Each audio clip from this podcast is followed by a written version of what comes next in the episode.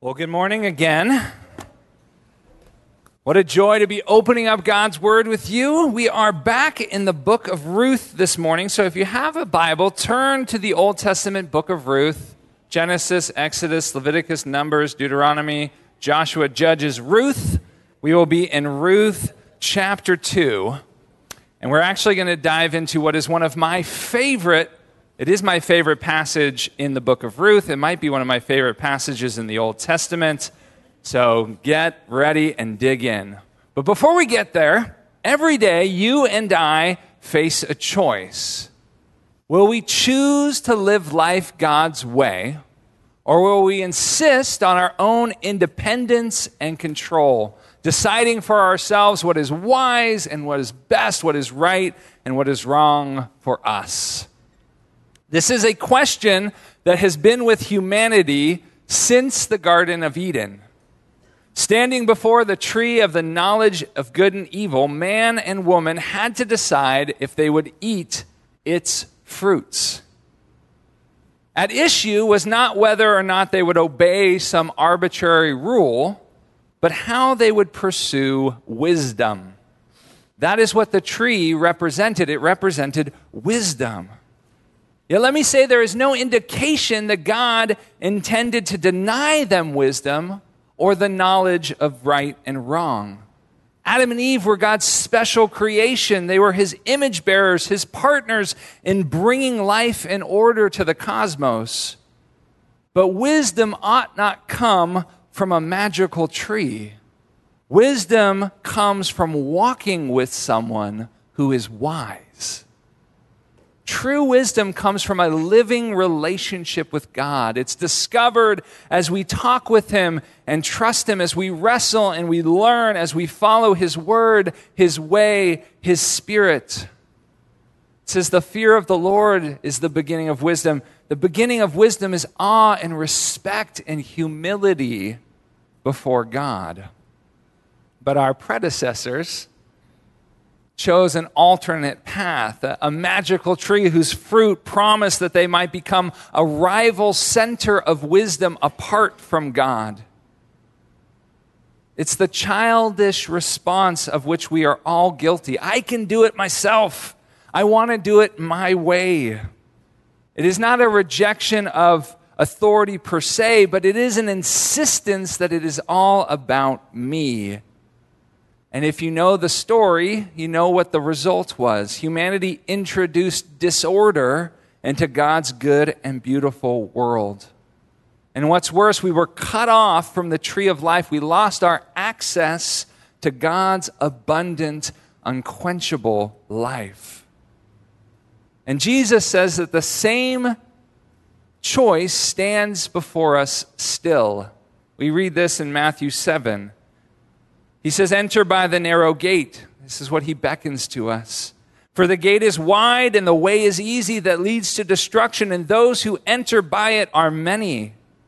For the gate is narrow and the way is hard that leads to life, and those who find it are few.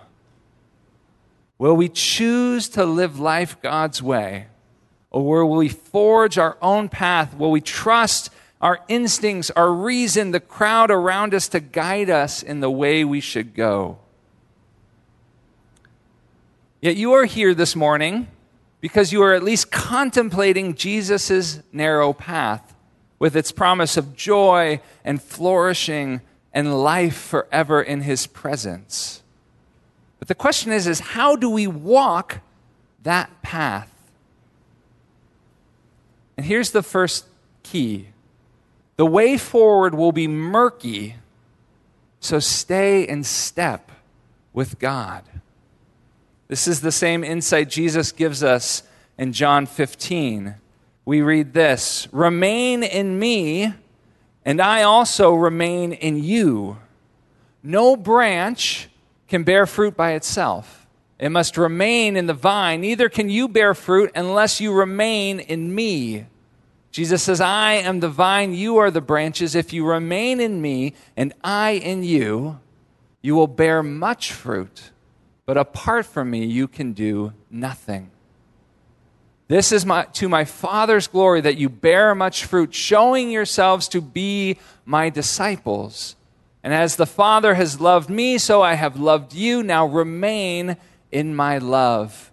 My command is this love each other as I have loved you.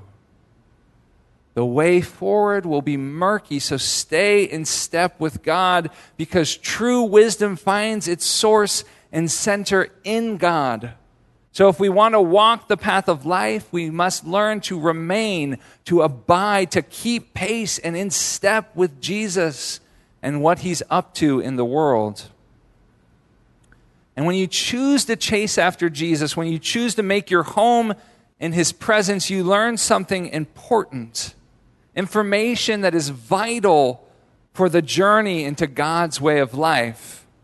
You learn three things you know who you are, you know whose you are, and you discover what your purpose is. Who are you? You are a disciple, you are a branch of the vine, you are someone with whom God delights to live and dwell with. Whose are you? You are His, you are Jesus's beloved. What's your purpose? to live a life with God, to love others, to bear much fruit, and so to bring God acclaim. That's how we walk the path. But what will walking this road require? Jesus also tells us, this time in the Gospel of Luke, and this is from the New Living Translation. If any of you wants to be my follower, you must give up your own way, take up your cross daily, and follow me. And as we'll see in our story today, walking the road of life with God will require extraordinary loyalty, it will require valor, and it will require a heroic commitment to God's way of doing things. Extraordinary loyalty. You should be hearing that Hebrew word chesed by now. Right? Valor is this willingness to press forward into risk and a heroic commitment to God's way, choosing to live life God's way no matter the cost, trusting that He and He alone knows the way of life. So, this is a lot of preamble and you might want to ask, how does Ruth's story fit into this? Well, I think Ruth illustrates for us what it means to live life God's way in the midst of the challenges and the ambiguities of real life. So, as we dive into the climax of her story, we get to see her live this out. We get to ask, what does she have to teach us about living life God's way. So we're going to pick up the story in verse 19, but I want to remind you where we are and where we've been. Ruth is this poor immigrant widow who is trying to make a fresh start in a distant land. Since her husband's untimely death, Ruth has made a series of momentous decisions. She's left her parents and her homeland behind in Moab, and she's chosen to cling to her mother in law, Naomi, vowing to be by her side, her daughter always. Ruth has renounced her place among the pagan Moabites, and instead she's chosen to live among God's people in Israel, even if it means living on the margins of society. And finally, she's come to love and to trust and to devote herself to the God of Israel. In him, Ruth has discovered grace, the grace of God that extends to her. She experiences God's welcome and care and protection. You see, for Ruth, God has truly been a refuge and an ever present help in her times of need. And last week we read about through her combination of hard work and the generosity of a local landowner named Boaz, our widows, Ruth and Naomi, have been rescued from the brink of starvation, at least for now. And we're going to pick up the story here in verse 19 as Ruth reports to her mother in law the name of the man who has done so much to bless them. And here's what we read, starting in verse 19. We'll pick up the end of the verse. So she told her mother in law, with whom she had worked, and said, The man's name with whom I have worked today is Boaz. And Naomi said to her daughter in law, May he be blessed by the Lord, whose kindness, whose chesed has not forsaken the living or the dead. Naomi also said to her, The man is a close relative of ours. He's one of our redeemers. I'll explain that in a second. And Ruth the Moabite said, Besides, he said to me, You shall keep close by my young men until they have finished all my harvest. And Naomi said to Ruth, her daughter in law, It is good, my daughter that you go out with his young women, lest in another field you be assaulted. So she kept close to the young women of Boaz, gleaning until the end of the barley and wheat harvests, and she lived with her mother in law. Now, Naomi can discern God's hand through Boaz's actions. God is using him to show his extraordinary loyalty and his gracious devotion, his, his relentless love to these widows. What's more, God, Naomi can start to sense that God is orchestrating an even greater salvation through Boaz. She says he is one of our redeemers. Whether he realizes it or not at this point, he is what Scripture calls a kinsman redeemer. A kinsman redeemer is a family member who has the means and the responsibility to help a member of the extended family, a member of the clan, recover from a loss. So, for example, say you were murdered or killed accidentally, morbid thought, I know, but your cousin Tony might be one of your family redeemers. He might seek justice on your behalf after your untimely demise. Or maybe your niece, Felicia, uh, is being sued. You might be called upon to assist her in her legal struggles because you are one of the kinsman redeemers.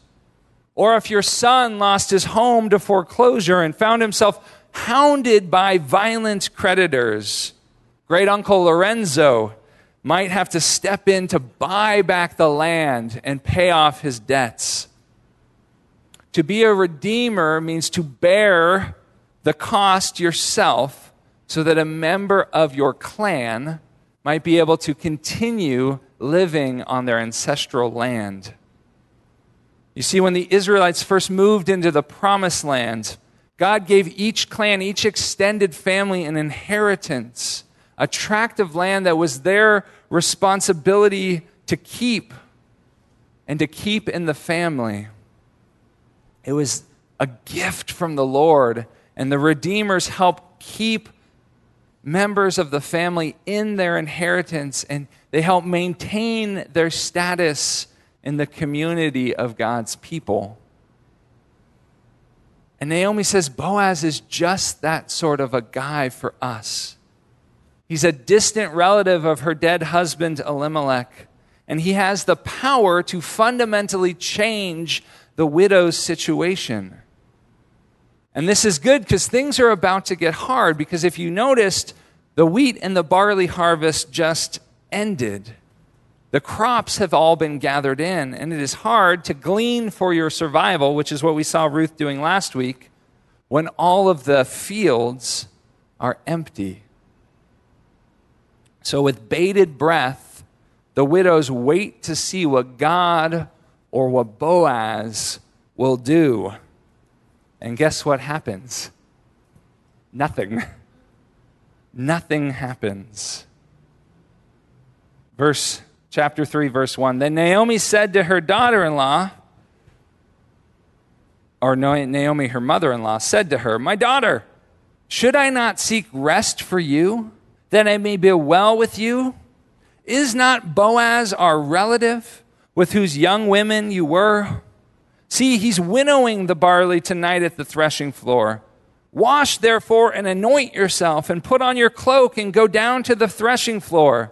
but do not make yourself known to the man until he has finished eating and drinking. But when he lies down, observe the place where he lies. Then go and uncover his feet and lie down, and he will tell you what to do.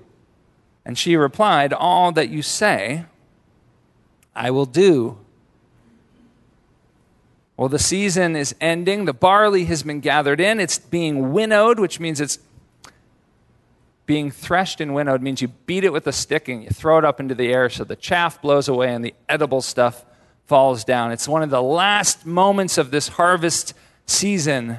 And Boaz is not acting fast enough for Naomi. So she thinks, well, maybe he just needs a little push. Maybe Ruth and Naomi can jumpstart God's redemption. There's almost no good options left for them.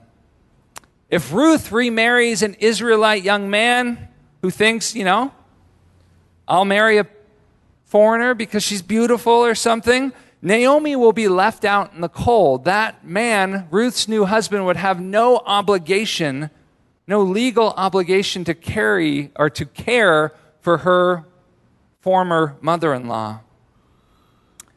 Now, the elderly Naomi could remarry or have someone redeem her land, the ancestral plot of land that was her husband's Elimelech's that was lost to foreclosure. She can find someone to secure her financial future, it would set her up financially, but that person would have to, would no obligation to Ruth. Ruth would be left to fend for herself. But Naomi thinks that Boaz could be the answer to both problems, yet he seems hesitant to act. Maybe he thinks Ruth is damaged goods. You know, she's young, she's formerly pagan, she's this penniless foreigner. She might not seem like a potential marriage partner for a respected pillar in the community. But Naomi, the mischievous Naomi, has thought of a solution and she hatches a plan. Can we talk about Naomi's plan? It might not be a great plan. It might be a bad plan. She tells Ruth to go get beautiful, bathe, put on perfume, put on your best outfit. The Hebrew here implies that she's asking Ruth to take off her mourning clothes that marked her as a widow and dress in a way that announces that she is eligible for marriage. So far, so good you know, if Ruth's gorgeous, might as well not hide what God gave her. You know, she's trying to find a husband here. But then Naomi tells her to sneak to the threshing floor during the dark of night on the last day of harvest. The wheat and barley have been brought in, it's been threshed, it's been winnowed, the edible grain has been piled up in these great mounds. And with the work finished in the ancient world, the men started to celebrate and they started to celebrate hard. And there was parties at the threshing floor, and they would become these raucous affairs. And if you read the prophet Hosea, he says, On nights like these, the wine flows freely, and prostitutes materialize out of thin air to join in with the festivities. So, in light of that context, what is Naomi's plan? Get beautiful, show up to a wild, drunken party, wait until Boaz is happy and sloshed, and then uncover his feet and lie down, and he will tell you what to do. I don't want to scandalize you, but to uncover the feet is a euphemism in Hebrew. In context, feet don't mean feet. In other places in the Old Testament, the phrase is translated to uncover one's nakedness. And I already told you, Naomi likes to ruffle feathers, to make a little mischief. She's telling her beloved daughter in law to go find the well sauced Boaz at the threshing floor in the dark of night, throw back the older man's cloak. And remember, there's no boxer briefs in the ancient world, and expose his nakedness to the brisk evening air. Then cuddle up next to him and see what happens. This is a bad plan. It is a dangerous plan. It is an unethical plan. I don't think I can endorse your plan, Naomi. At best, this is putting Ruth's physical safety and reputation on the line to sexually entrap an inebriated man. At worst, she is setting Ruth up for sexual assault. I guess she's thinking, well, Boaz might not seem to regard Ruth as an acceptable match. And if I can get him not thinking with his head, uh, maybe he'll change his mind. Or maybe he'll mistake her for a prostitute and sleep with her, and a baby will result, and bing, bang, boom, we've got a shotgun wedding. I'm not sure that Naomi is choosing to live life God's way. But Ruth agrees to submit to her mother in law's wishes. And we pick up in verse 6. So she went down to the threshing floor and did just as her mother in law had commanded her. And when Boaz had eaten and drunk, and his heart was merry, he went to lie down at the end of the heap of grain. And then she came softly and uncovered his feet and lay down. And at midnight the man was startled and turned over, and behold, a woman lay at his feet. And he said, Who are you? The darkness sets this tone of fear and uncertainty. To the, the Near Eastern mind, midnight is this time of what they call ambivalent destiny. It's a moment of both terror and exhilaration when you don't quite know how things are going to go. It's a time of promise, but it's also a time of threat. Anything could happen. And as the cold air startles Boaz awake, I'm sure his mind starts racing with questions. How much did I drink? Why am I exposed to the cold evening air? Whoa, there's a woman. What did I do? His foggy brain is trying to reconstruct what happened that evening, and he splutters out into the darkness Who are you? It's a question of identity. Remember what I said the way will be murky, so keep in step with God if you seek to walk with Him on that narrow road that leads to life. Know who you are, whose you are, and what your purpose is.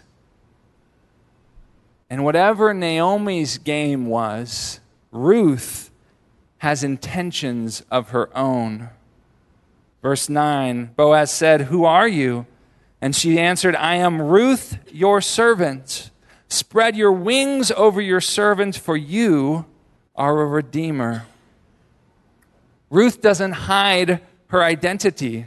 She doesn't pretend like something happened in an attempt to trick or trap him. She doesn't move to seduce him. She knows who she is, whose she is, and what her purpose is. She says, Spread your wings over your servant, for you are a redeemer.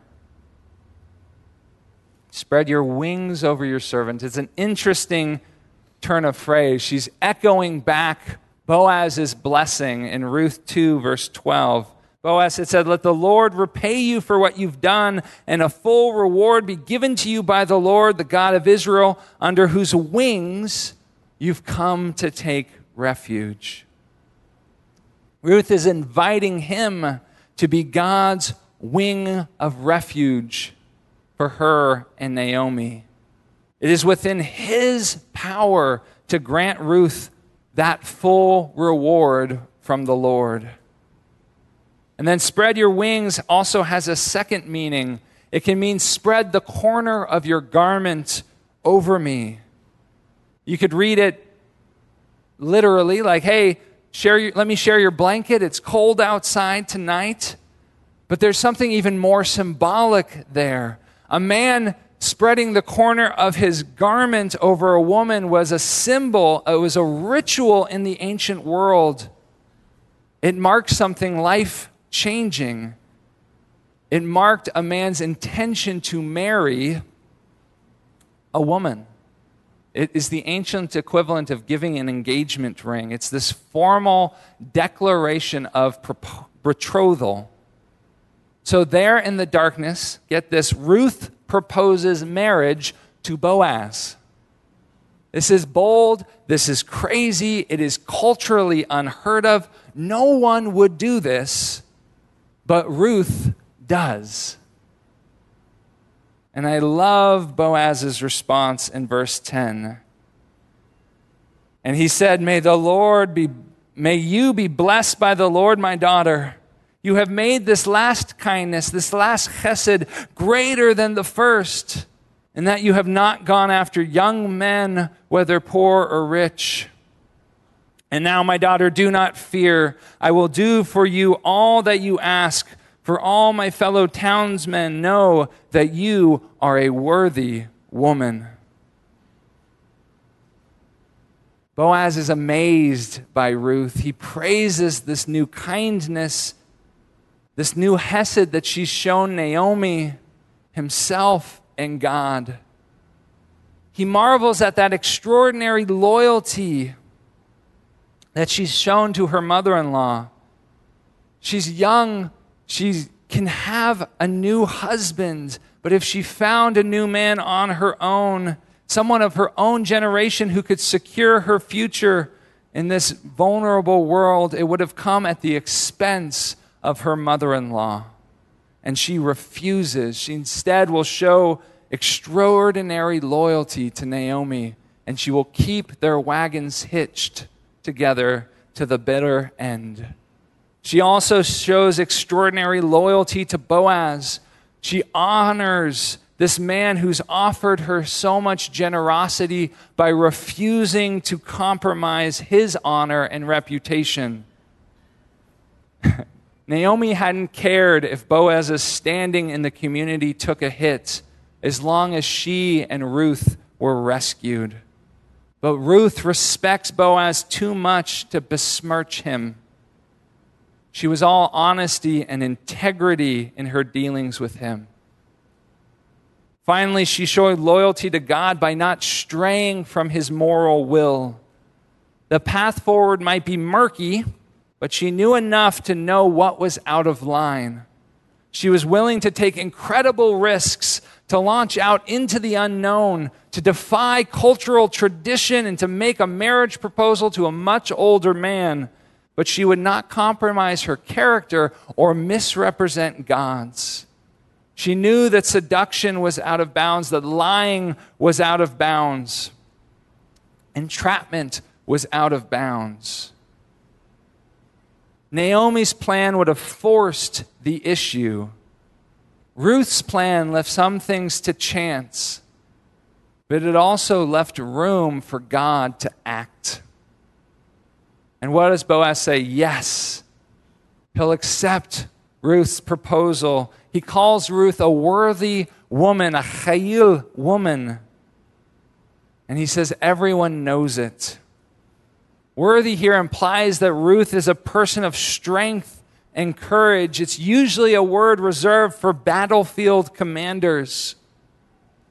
But Boaz applies it to a penniless foreign widow. Why? Because he sees who she is, whose she is, and what her purpose is. She's fiercely devoted to family, to God, to others. She's heroic in her commitment to integrity and to doing things God's way, no matter the cost, no matter the risk. She trusts that God knows the way to life and she will walk that hard, narrow road all of her days.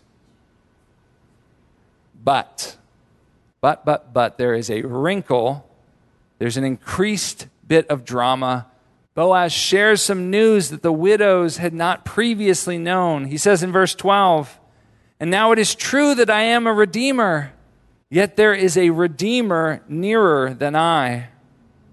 Remain tonight, and in the morning, if he will redeem you, good, let him do it. But if he is not willing to redeem you, then as the Lord lives, I will redeem you. Lie down until the morning. You see, Boaz's hesitancy wasn't rooted in Ruth being a foreigner or in any concerns about her past. He was waiting for another family member with a closer connection to Naomi to exercise his prerogatives as the family member who could redeem them. He'd been waiting to see if this guy would act because he was first in line to buy back the lost land of Naomi's husband Elimelech, to restore Ruth and Naomi's fortunes. Where he's been the whole narrative, we don't know. But Boaz expresses his willingness to marry Ruth and to play that role of redeemer if the situation allows for it. He pledges to take up their cause as his own. And then our scene at the threshing floor ends this way. So Ruth lay at his feet until the morning, but arose before one could recognize another while it was still dark out. And he said, Let it not be known that a woman came to the threshing floor. And he said, Bring the garment you're wearing and hold it out. And she held it, and he measured out six measures of barley and put it on her. And then she went into the city. And when she came to her mother in law, she said, How did you fare, my daughter? How'd my plan go? Then he, she told her all that the man had done for her, saying, These six measures of barley he gave to me, for he said to me, You must, no go, must not go back empty handed to your mother in law.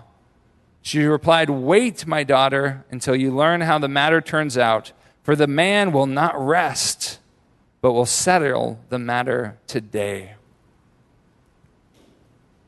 And Ruth and Naomi must again wait with bated breath to see how Boaz and God will act. But Naomi, with a twinkle in her eye, tells Ruth not to worry. The man is hooked and God is moving. So take heart and have hope. All will be well. Every day, you and I will face a choice. Will we choose to live life God's way? Or will we insist on our own independence and control, insist on deciding for ourselves what is right and wrong, what is wise and best for us? Jesus says he knows the road that leads to life. In fact, he is the way, and he invites us to walk with him. But how? The way forward will be murky. So, like Ruth, stay in step with God. Know who you are, whose you are, and what your purpose is. The road will be hard. It will be full of challenges and risk. It will require extraordinary loyalty and valor. It will test to see if you have a heroic commitment to living life God's way. But at the end of the day, it is the road that leads to life and flourishing, wholeness and healing and peace. It is the only way we discover joy and flourishing and life everlasting. Now, Ruth could have gone with Naomi's plan but it would have been messy.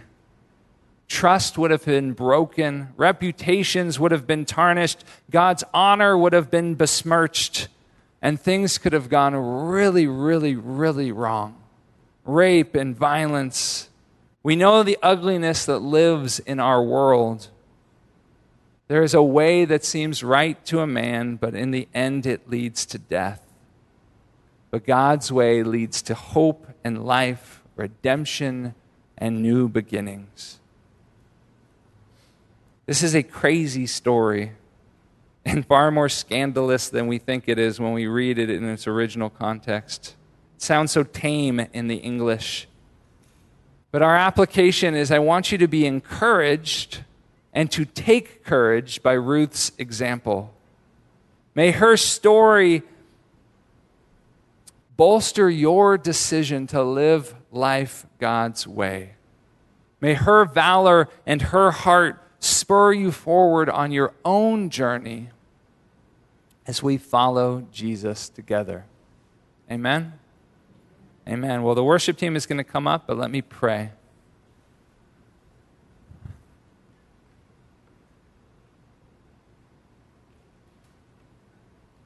Lord, there are moments where it is dark. It feels like that time of ambivalent destiny where we don't know what is in store.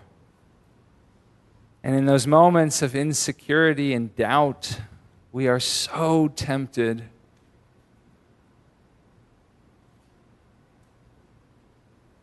to choose our own path. God, but you beckon us to have faith. Faith that you know what you're doing. Faith that your word is true. Faith that if we trust you and we do things your way, even though it seems risky or illogical, illogical or painful or hard or deeply, deeply uncomfortable, you are trustworthy and you are present and you are moving and it won't be our salvation of ourselves, but it will be your heavenly, divine salvation that is greater than anything we could ask, seek, or imagine, God. But man, do we lack courage, Father.